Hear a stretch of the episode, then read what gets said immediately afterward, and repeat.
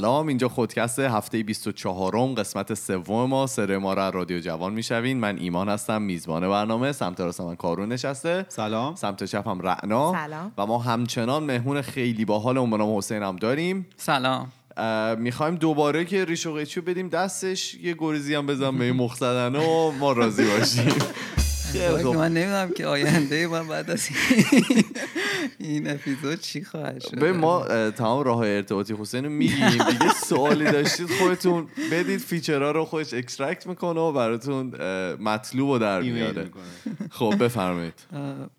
والا من یه مقدار دوست داشتم در مورد تاریخچه یادگیری ماشین و به خصوص شبکه های عصبی صحبت بکنم چون از نظر من واقعا درس زندگی این تاریخ به خصوص شبکه های عصبی. اول از اینکه شبکه های عصبی باز صرفا یه روش یادگیری هست که از الهام گرفته از مغز انسان که مغز مغز آدم ها هم از شبکه های عصبی ساخته شده. یعنی حدود ما مثلا یکم کمتر از اه، 100 میلیارد نورون توی مغز ما وجود داره و تمام یادگیری که ما انجام میدیم بر اساس اینه که این اتصالات بین این نورون هاست. و مثلا اگر ما یه چیزی رو اه، باهاش اه، اه، به صورت فر، به صورت فرکوئنت اه، در معرضش قرار می‌گیریم. مرتب اگه در آره مرتب در معرضش قرار می‌گیریم. بعضی از این اتصالات قوی میشن بعضیشون ضعیف میشن. و این باعث میشه که حالا که ما با همون تجربه ها آش روبرو شدیم با یا با تجربیات مشابهشون روبرو شدیم اون قسمت های مغز فعالتر میشن. حالا از همین الهام گرفتم و صرفا شبکه های عصبی مصنوعی ساختن که صرفا یه سری عملیات های ریاضی هستن که اصلا هم به نظر من خیلی چیز پیچیده ای نیستن. وقتی به صورت از بیرون و به صورت کلی بهشون نگاه می‌کنی. همون خیلی شبیه همون چیزایی که ما توی اه، راهنمایی هم فکر کنم رابطه یه خط رو پیدا می‌کردیم که دوتا نقطه داری و بعد از توش یه, خط رو عبور می‌دادیم. حالا این شبکه های عصبی هم یه سری عملیات ریاضیه که صرفا هم حالت تعمیم یافته اونهاست و خیلی چیز پیچیده از بیرون نیست. حالا درونشون یه مقدار حالت های پیچیده تری داره ولی به عنوان یک یک جعبه سیاه که ما فقط ورودی و خروجی رو می‌بینیم خیلی چیز پیچیده ای نیستن ولی اینکه تاریخچهشون برای من خیلی جالبه چون واقعا آدم توش درس می‌گیره. یکی اینه که در سال اوایل دهه چهل میلادی یعنی 1940 اه، یه چیزی به نام مغز الکترونیکی اومدش یه عنوانی داشت که اینا سعی می‌کردن که یه چیزی شبیه خیلی خیلی برداشت ساده از همین شبکه های عصبی مصنوعی که ما الان داریم رو اون موقع کلیدش رو زدن.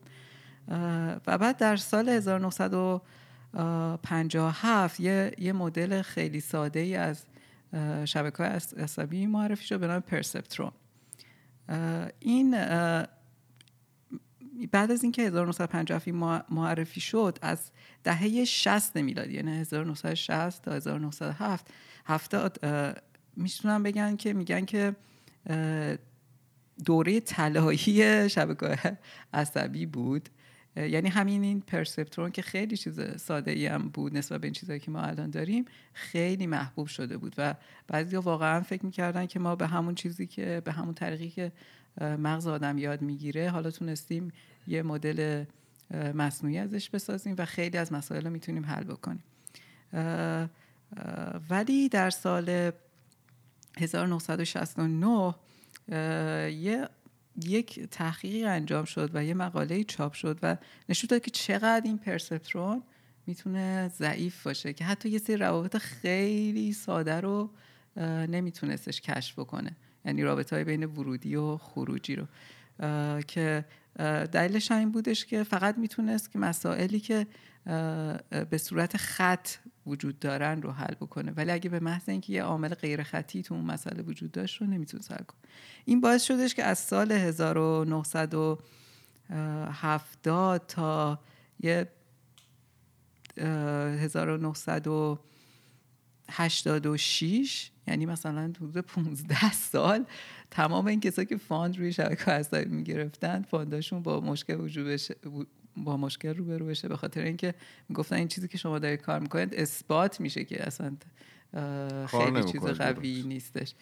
و واقعا بعضی فکر می‌کنن که اگه این اتفاق نیفتاده باشه ما خیلی زودتر به به این پیشرفته الانمون می‌رسیدیم. ولی اون اون اون دوره باعث شدش که واقعا مثلا یه 15 سالی خیلی عقب بمونن در این زمینه. تا اینکه این 1986 شبکه های عصبی چند لایه به وجود اومدن. لایه هم مثلا دقیقا همینه که به که یه رابطه خطی داشته باشیم همین اینا رو هی تکرار می‌کنیم. یعنی پشت سر هم چند تا تابع خطی رو کنار هم قرار میدیم با یه سری علمان های غیر خطی هم توشون اضافه می‌کنم. حالا من خیلی به ریاضی قضیه کار ندارم. می‌خواستم بگم که این که اثبات این که معرفی شد براش هم اثبات اومد که دیگه این اون ضعف اون مدل های ساده رو نداره و هر مسئله ای رو در حالت می‌تونه هر رابطه ای رو کشف بکنه. فقط الان اینی که گفتم مال 1986 بود. بعد شما براتون سوال که خب اگه این 1986 پیدا کردن چرا ما تا الان خیلی موفقیت های شبکه عصبی ندیدیم؟ به خاطر اینکه اون موقع اون خیلی ابزار خوبی بود ولی ما اصلا نه داده لیبل شده. یعنی به اون صورتی که من دیروز گفتم که سوال رو با جواب بهش بدی اونقدر وجود نشه یعنی مثلا ما اینجوری نبود که یک میلیون عکس داشته باشیم که بعد بگیم مثلا اینا مال گوسفند و گاو و الاغ هستن یه همچین چیزی رو ما اون موقع نداشتیم. دوم اینکه نمی‌تونستیم خیلی هم تعداد لایه ها رو افزایش بدیم. چرا؟ چون سخت افزارش رو نداشتیم. بعد یعنی ما از اون 1986 با اینکه دوباره محبوب شدن و می‌تونستن fund بگیرن ولی خیلی ابزاری نبودن که بتونن خیلی کارهای خارق العاده انجام بدن. و به خصوص یه version خیلی ساده یه version یه version کوچیکی از این چیزی که دقیقا الان مدل محبوب توی شبکه های عصبی هست. سال 1995 معرفی شد توسط یه آقایی که الان رئیس قسمت هوش مصنوعی فیسبوک هست به نام ین لکان که البته من اخیرا شنیدم که ایشون از این سمت اومدن کنار و خودشون تصمیم گرفتن که صرفا محقق باشن تا اینکه دایرکتور باشن. ولی می‌خوام بگم که 1995 ما تقریبا به همین جایی که الان هستیم رسیده بودیم. ولی صرفا چون همون سخت افزارش رو نداشتیم و داده هاش رو نداشتیم نمی‌تونستیم. یعنی حالا این دانشی که هست باید منتظر سخت افزاره بشه که باش بله. پیشرفت بکنه یا هرچی اونم پیشرفت بکنه. اینا با هم دیگه یه رابطه مستقیم آره. دارن. بعد اینقدر در این زمینه شکست خورده بودن اینا تو حل مسائل پیچیده که مسخره می‌کردن بعضی از کسایی که روی شبکه های عصبی کار می‌کردند. یعنی من خودم هم حتی یادمه که مثلا فوق لیسانسم رو که میخوندم اون موقع مثلا اگه یکی شبکه عصبی استفاده می‌کرد یه چیز خیلی چیپ و موقع مد نبود. آره ساده حساب می‌شد. بعد این خیلی یکی از چیزهای خیلی جالب تاریخیش اینه که همین یه شرط بندی شد توی بلبز بلبز یکی از خیلی یکی از آزمایشگاه های کامپیوتر خیلی معروف در اون دهه های 90 بود که خیلی از محققان خوب کامپیوتر ساینس علوم کامپیوتر دنیا اونجا کار می‌کردن حتی محققان برق و کامپیوتر. بعد اینا یه بار شرط بندی شد. این آقایی که یه آقای هست وبنی که یکی از مدل های خیلی خوب یادگیری ماشین رو داده به نام SVM حالا من با اصلا با جزئیاتش کار ندارم. این آقای وبنیک خیلی به این SVM خودش امیدوارتر از شبکه عصبی بود و این شرط بندی کردم با این آقایی که مثلا یکی از دایرکتورای همون بلبس که تا آقای ببنیک میگفتش که ما تا سال 2005 این شرط بندی 1995 گفته ما تا سال 2005 می‌فهمیم دیگه هیچ آدم عاقلی از اصلا شبکه عصبی استفاده به این شکلی که هست نخواهد کرد. بله. و اون آقای که دایرکتور بود اون میگفتش که ما تا سال 2000 ولی می‌فهمیم که با اثبات های ریاضی که این شبکه های عصبی هم خوب هستن و می‌تونن موفق باشن. بعد ولی ما حتی مشکل اینجاست که الان که ما در سال 2018 هستیم فهمیدیم که هر دوتای اینا اشتباه می‌کردن. یکی اینه که اون آقایی که فکر می‌کرد تا 2005 دیگه هیچ آدم عاقلی استفاده نمی‌کنه. الان شبکه عصبی به محبوب ترین ابزار یادگیری ماشین تبدیل شدند. اکثر آدم عاقل درش استفاده آره یعنی حتی دیگه اگه یکی استفاده نکنه بهش میگن که تو عاقل نیستی. که البته این هم بده. یعنی دقیقا ما متاسفانه درس از تاریخ نمی‌گیریم که دیگران رو مسخره نکنیم. بعد و از درس های تاریخی هم ما اینجا میدیم بهتون خب؟ و از اون برم این اون آقایی که می‌گفت ما با اثبات های ریاضی می‌فهمیم که شبکه عصبی خوب هستند حرفشون ثابت نشد. چرا؟ چون هنوزم با اینکه مثلا 2018 هستیم واقعا اثبات ریاضی خاصی وجود نداره که چرا اینها خوب کار می‌کنن. صرفا بر اساس شهود ماست. حتی یه سری تلاشایی شده ولی باز هم اثبات خوبی وجود نداره, نداره. خب؟ و اینکه کی شبکه عصبی محبوب شد سال 2012 بود. یعنی به خدا گفتم که من وقتی که فوق لیسانس انجام دادم اصلا چیز جالبی نبود. یعنی واقعا چیپ حساب میشه. 2012 هم سر این بودش که یک یه سری مسابقات تشخیص عکس انجام می‌شد که 2010 یک پروفسوری از دانشگاه استنفورد یک مسابقات تشخیص عکس را انداخته بود که یک میلیون عکس بود و هزار تا هزار تا کتگوری یعنی مثلا این عکس در مورد مثلا همون که گفتم گاو و گوسفند و گوساله همیشه مثالمون همینه. بعد در سال دو هر سال اینا این مسابقات رو برگزار می‌کردن و دیگران توی مسابقه شرکت می‌کردن و هر کی نمره می‌گرفت. و سال 2012 یکی اومد از شبکه های عصبی استفاده کرد و همه رو با یه اختلاف خیلی زیادی شکست داد. و اتفاقا همونی که 2012 استفاده می‌کرد همونی بودش که 1995 طراحی شده بود. صرفا این چون داده ها زیاد بودند و از جی پی یو استفاده کرده بود. به جای سی پی یو تونسته بله. بود اینها رو عمل یادگیری رو روشون انجام بده و با اختلاف خیلی زیادی برنده شد. و این از اون تاریخ دیگه شبکه عصبی خیلی دیگه محبوب شدن. ولی همیشه این آقای یندکان که گفتم که دایرکتور فیسبوک در زمینه ای آیش بود همیشه این خاطرش رو تعریف می‌کنه که حتی اون 2012 اینا یک مقاله ای در یکی از کنفرانس های خیلی معروف بینایی ماشین فرستاده بودند و این مقالهشون رو صرفا به خاطر اینکه از شبکه عصبی استفاده کرده بودند رد کرده بودند, رد کرده بودند. چون اینا معمولا تا اینکه مقاله مثلا پذیرفته بشه یه سال زودتر. یعنی هنوز اون خبر اون اون یکی شبکه عصبی موافق شبکه عصبی نیومده بود چون اینا صرفا شبکه عصبی استفاده کرده بودن رد کرده بودن.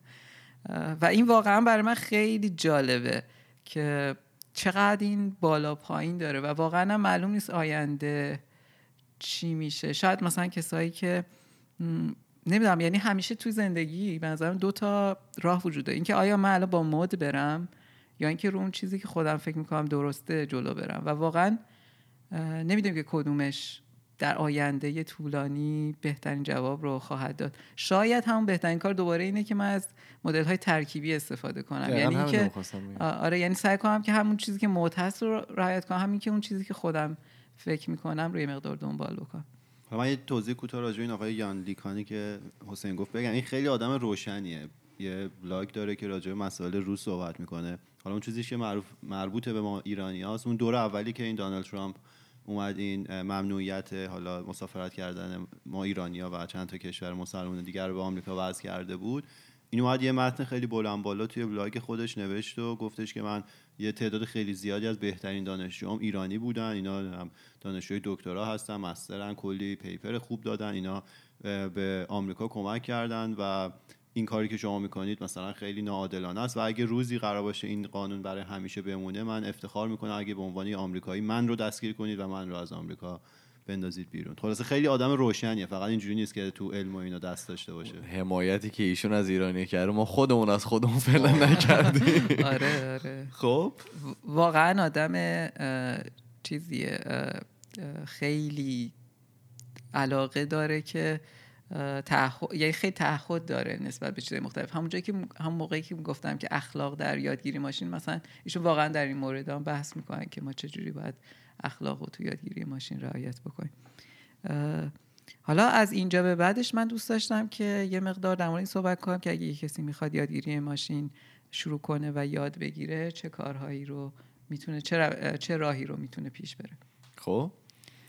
واقعا بگید از کجا باید شروع کنم آره یکیش که خب این دیگه بعدی به نظر میاد خب بالاخره باید آدم بگه اینه که خب آدم بره تحصیل بکنه مثلا شروع کنه کامپیوتر اول علوم کامپیوتر یا مهندسی کامپیوتر بخونه و بعد بره مثلا توی گرایش هوش مصنوعی. ولی به قول این که نمیشه. آره به قول کارون آدم به خاطر یه لیوان شیر نمیره گاو بخره. آره بعد ولی از اون ورش اینه که الان من نسبت به مثلا ده سال پیش مقایسه می‌کنم به نظرم یادگیری ماشین ساده تر شده در بعضی در بعضی چیزها. چرا ساده تر شده؟ چون قبلا مدل های مختلفی وجود داشت. ریاضیاتش رو هم باید بلد بودی تا خودت پیاده کنی. ولی الان اولا که همه چیز یک پارچه شده به شبکه های عصبی. دوم چیه؟ اینه که خیلی طول های خیلی نرم افزارهای آماده ای وجود داره که شما می‌تونید استفاده کنید.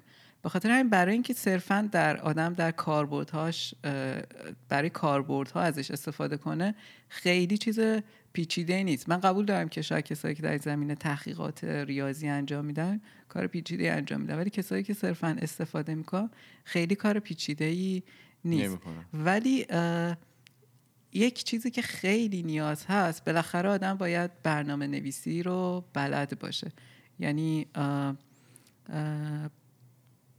من تقریبا ولی مطمئنم که هر کسی که یک سافر انجینیر خوب هست می‌تونه مهندس نرم افزار خوبی هست کدزنیش خوبه برنامه نویسیش خوبه می‌تونه کاملا شروع کنه و یادگیری ماشینش هم به ترتیب به تدریج خوب بکنه. برای اینکه در کاربردها ازش استفاده بکنه. ولی ولی متاسفانه اون برنامه نویسیه یه مقدار قسمت مهمه. و من چون خودم هم این تجربه رو داشتم نکن یه چیزی هستش که ما امید بدیم به دیگران که یه چیزی شروع کنم ولی من همیشه اعتقاد دارم که ناامیدی بعد از امید بدتر از اینه که تو. از اول ناامید باشی. آره. نمی‌دونم شاید اشتباه یعنی برید انجام بدید نشد اون موقع ناامید آره بعد اینو برای چی گفتم؟ خاطر اینکه من با دوستان مثلا تدریس علوم کامپیوتر می‌کنم توی مثلا لیسانس یا مثلا خود استاد خود من که با استاد کارمون هم بوده ما این بحث رو داشتیم و چون ایشون هم یکی از درسهای مهم لیسانس کامپیوتر رو ارائه میدن. و ایشون می‌گفت من واقعا بعضی از دانشجوهایی که می‌بینم واقعا نمی‌دونم که آیا این هر چقدر هم تلاش کنه بتونه یک برنامه نویس خوب بشه یا نه.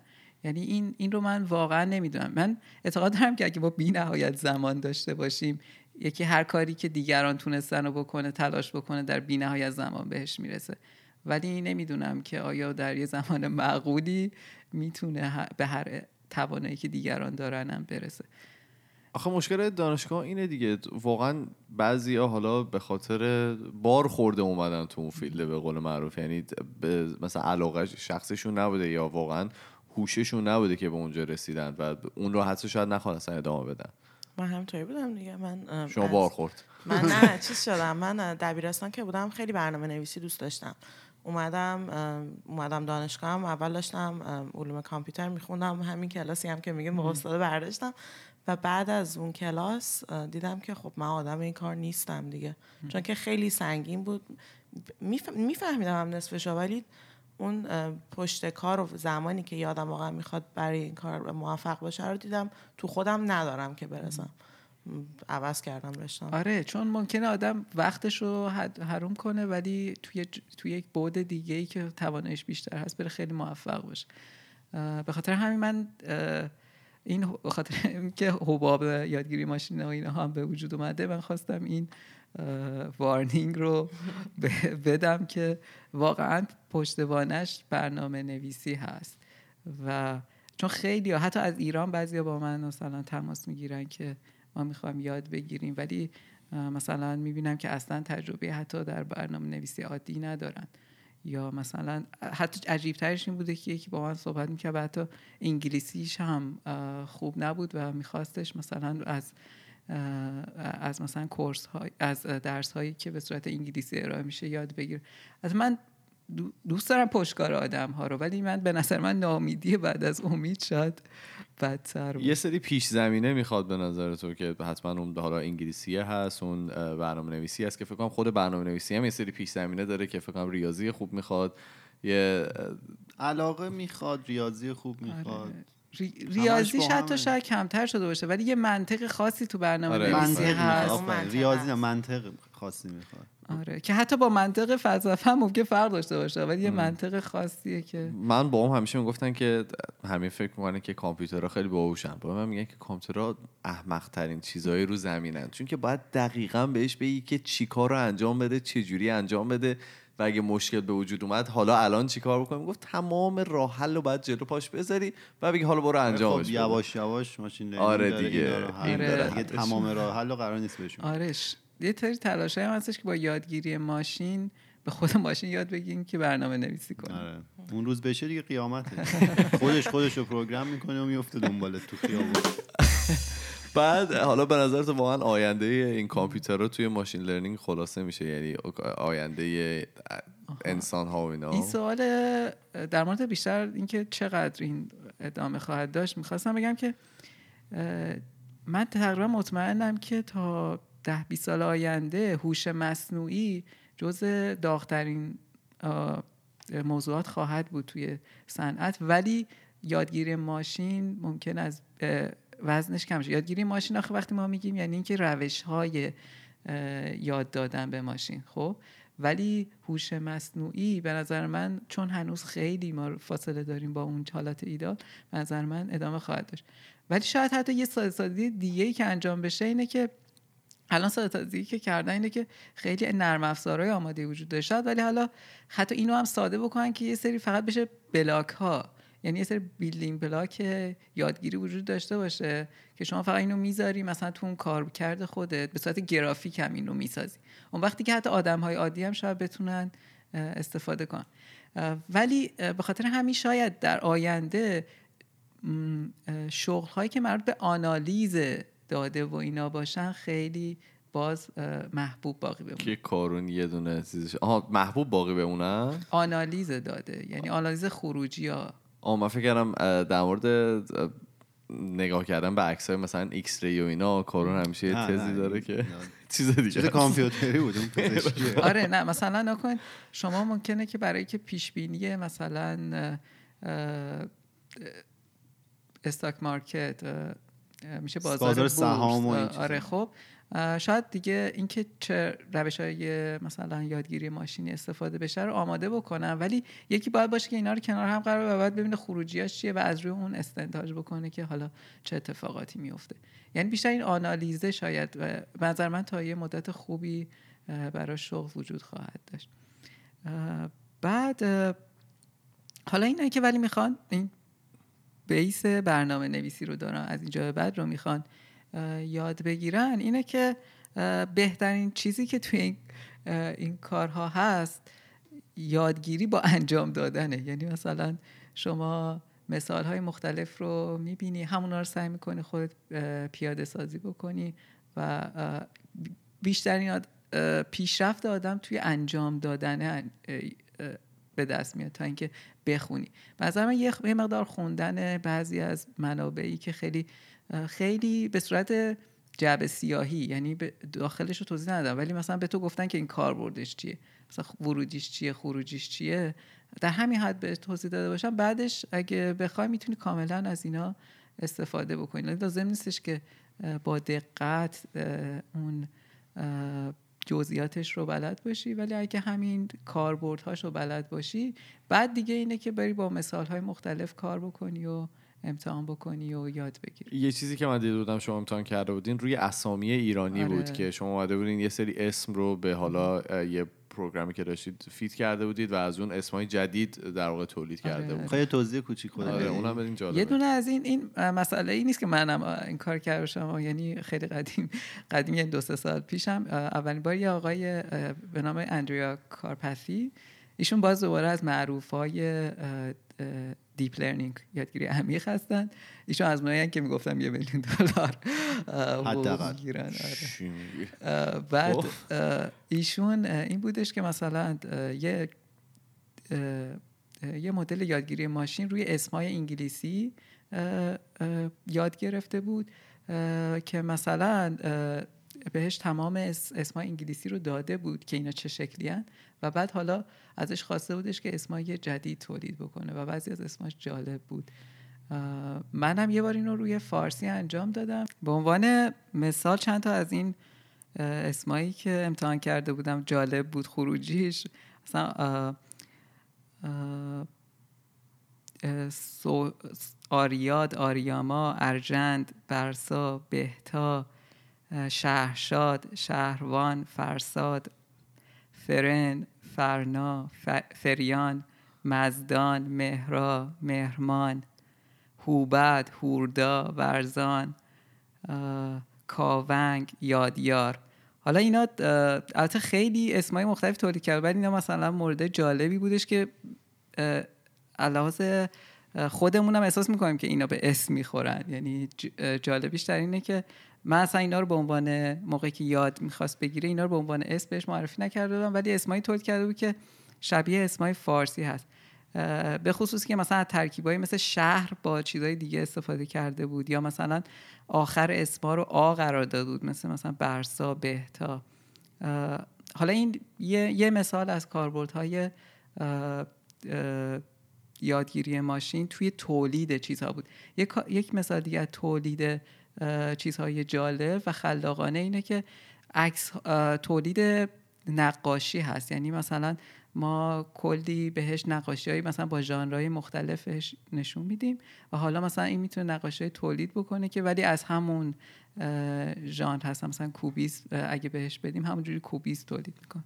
مثلا اون وبسایتی که از این نقاشی های هنری تولید می‌کنه deepart.io هستش. D e p a r t.io دیگه اگه حالا برگردیم به همون اینکه بچه ها از کجا می‌تونن شروع بکنن به یادگیری ماشین لرنینگ من اگه بخوام خلاصش بکنم همین که یه سری